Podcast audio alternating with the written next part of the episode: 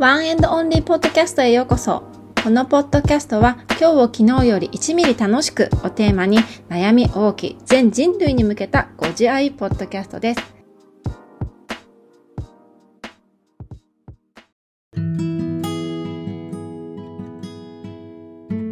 さん、こんにちは。こんばんは。かおるです。本日も数ある多くのポッドキャストの中からこのワンエンドオンリーポッドキャストを選んで聞いていただきどうもありがとうございます。これからの数分間を皆様と一緒に過ごせることを楽しみにとっても嬉しく思っています。ぜひ最後までお付き合いください。えー、今日のトピックスは内向的外向的社交的非社交的っていう話にしようと思います。すごい。なんか中国語みたいな字面が並んでるんですけどこれについてねお話ししていこうと思います、えそれの前にね最近私ジムに通い始めたんですね。いきなりね 5月4月の末ぐらいから通い始めているんだけれどもなんだろうこれ今ジムもし通ってる人がいたらちょっとアドバイス欲しいなって思うんだけどどれぐらいジムで運動すれば自分の体に適正なのかっていうことが今ちょっと模索中なんだよなんていうのも先週の月曜日にジムに行ったんだけどちょっとそのジムでオーバーワークすぎちゃったみたいでさその疲れを1週間引きずってるの。引きずりすぎじゃないっていう感じなんだけど本当にでもそれって結構あるみたいで調べたらね。知らなかったんだけど自分の体体以上のオーバーワークをしてしまうとあの急激に体重が減ってしまったりとかなかなか疲れが取れなくなってしまうことがあるっていう風に書いてあってあそうなんだって思って。で私今着替えからまあ体質までだいたい1時間ぐらいジムにいるんだけどもしかしたらそれだとちょっと長いのかなっていう風に思ってるのね。で大体私は肩のトレーニングと下半身のトレーニングをの筋トレをした後有酸素運動をやった方がいいっていうのを聞いて有酸素運動をその後20分ぐらいやったりとかしてて実際に運動してる時間って多分30分前後ぐらいなんだけどちょっとそれだと私の今の年齢だと急に運動しだすとちょっと多いみたいでもう食べても食べてもお腹が減るしでも食べても食べても太らないんだ。不思議じゃない？だか多分オーバーワークなんだなこれっていうふうに思ってなんかいいところをね見つけてる感じです。でもやっぱジムに行ってみてよかったなって思うのはやっぱり家で筋トレしたりとかその近くをウォーキングする運動とはやっぱり全然違う爽快感みたいなものがあるしなんだろう心の充実っていうんかねあやっぱジムでこうやって運動するのっていいなっていうふうにすっごい思いました。うん、で私が行ってるジムはなんかいわゆるそういうスポーツジムとかではなくて市がやっているスポーツジムなのであの都度払いなんですよね。行って何百円から払えばやらせてもらえるし意識高い系の人が全くいないの。だから超良くてさおじいちゃんとかおばあちゃんばっかりなの。若い人全然いなくってさいても1人ぐらいで。うん先週行った時は私1人しかいなかったし若い人。がそれぐらいの感じで超いいんだよね。それぐらいが私にとっては。だから今行っています、まあ、週1回多くても2回行ければいいかなって感じで入ってみました。もし気になる方がいたらジムとってもいいのでね皆さんも運動して筋肉つけてヘルシーな40代を私は迎えたいなっていうふうに思っています。では今日は内向的外向的社交的非社交的についてお話ししようと思います。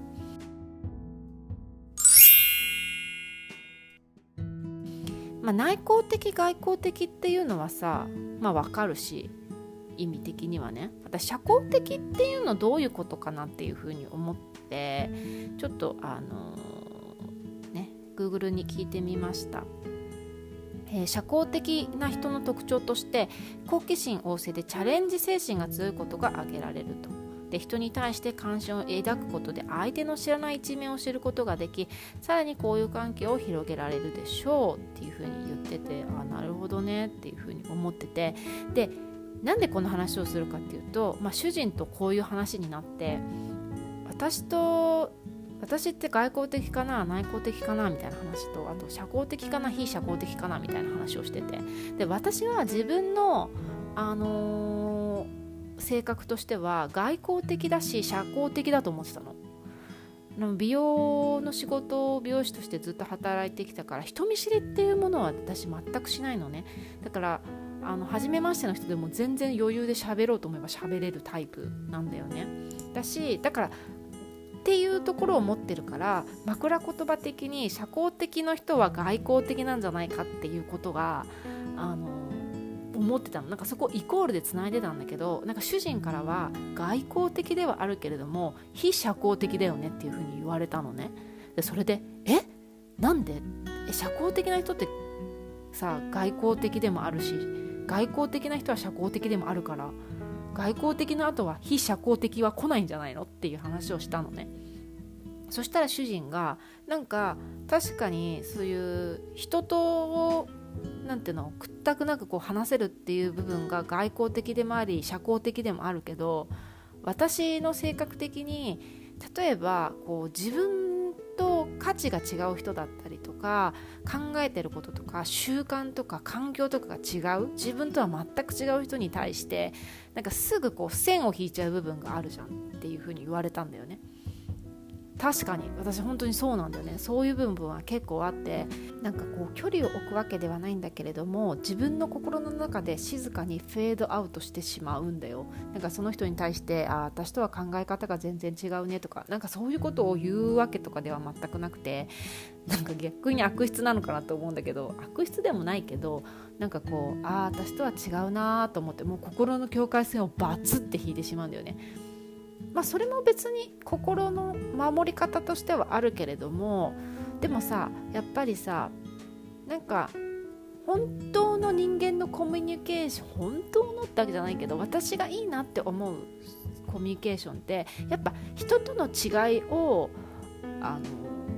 あそういう部分があるんだ。えなんでそれってそうやって考えられるの？とかって聞けるのがあの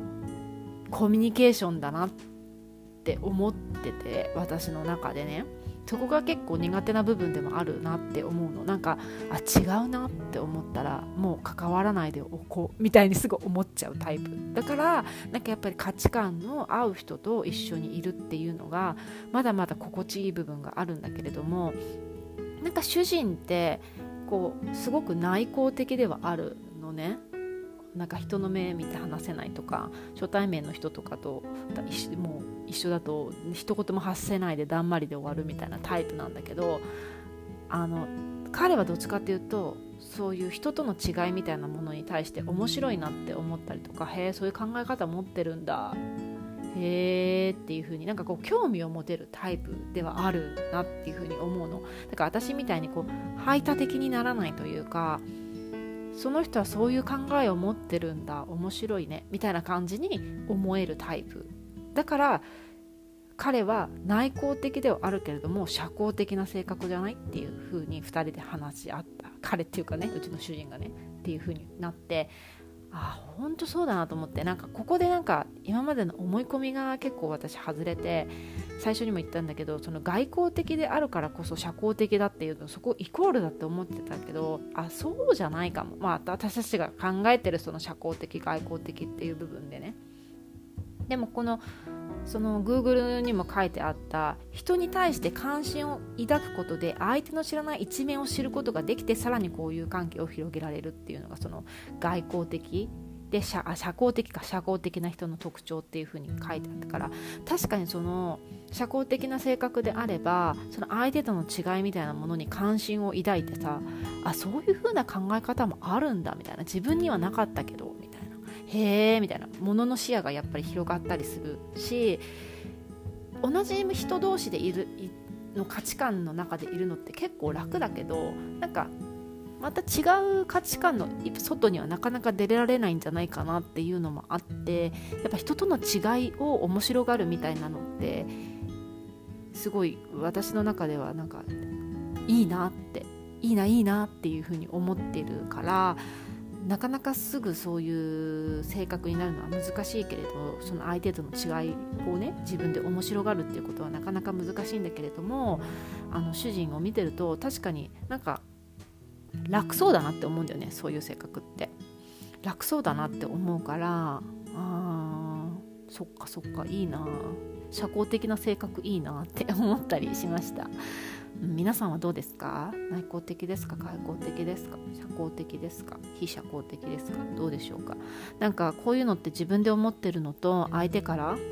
あの周りの人たちとの意識のズレとかあったりするのでぜひぜひなんかこう友達とか親御さんとかわかんないですけどとみんなとねなんか話したりするのも面白いんじゃないかなって思います。はい。では次はご自愛トピックスのコーナーです。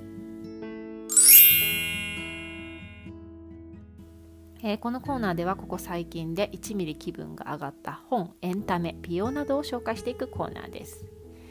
えー、今日は「汝星のごとく」っていうね本を紹介しようと思います、えー、この本は恋愛小説ではあるんだけれども本当恋愛にとどまらない一冊です。もうねこの一冊でねもうほんとなんつうんかねもうお金のことだったり人として生きていくことだったりヤングケアラーだったり毒親だったり人生だったり母親だったりってもういろんなことを多岐にわたって考えられる内容の本でしたこれ2000確か22年かなんかの本屋大賞を取った作品で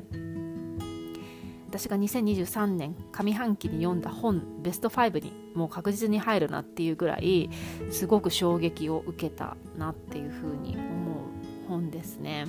うん、なんかこう本って私の生活の中の延長線上にあるこう咀嚼をするものっていうのが私の中での本なんだけれどもなんか今回もこれを咀嚼するのに結構時間がかかったっていうかすごい考えさせられるいろんなことを考えさせられたなっていうふうに思ったんだけどもなんかうん。まあ一つで言えばまあ本当恋愛小説なんだけれどもやっぱ人ってさあのまあいろんな風にな価値観を持ってる人がいると思うんだけども私の中で人のことを愛するのってとても幸せではあるにはあるんだけれどももう一つの側面として怖いっていう感情が私の中であるのね。でそれは主人に対してもだしあの子供に対してもだしあの親に対してもそうなんですよ。でなんでかっていうと大切で愛しているからこそ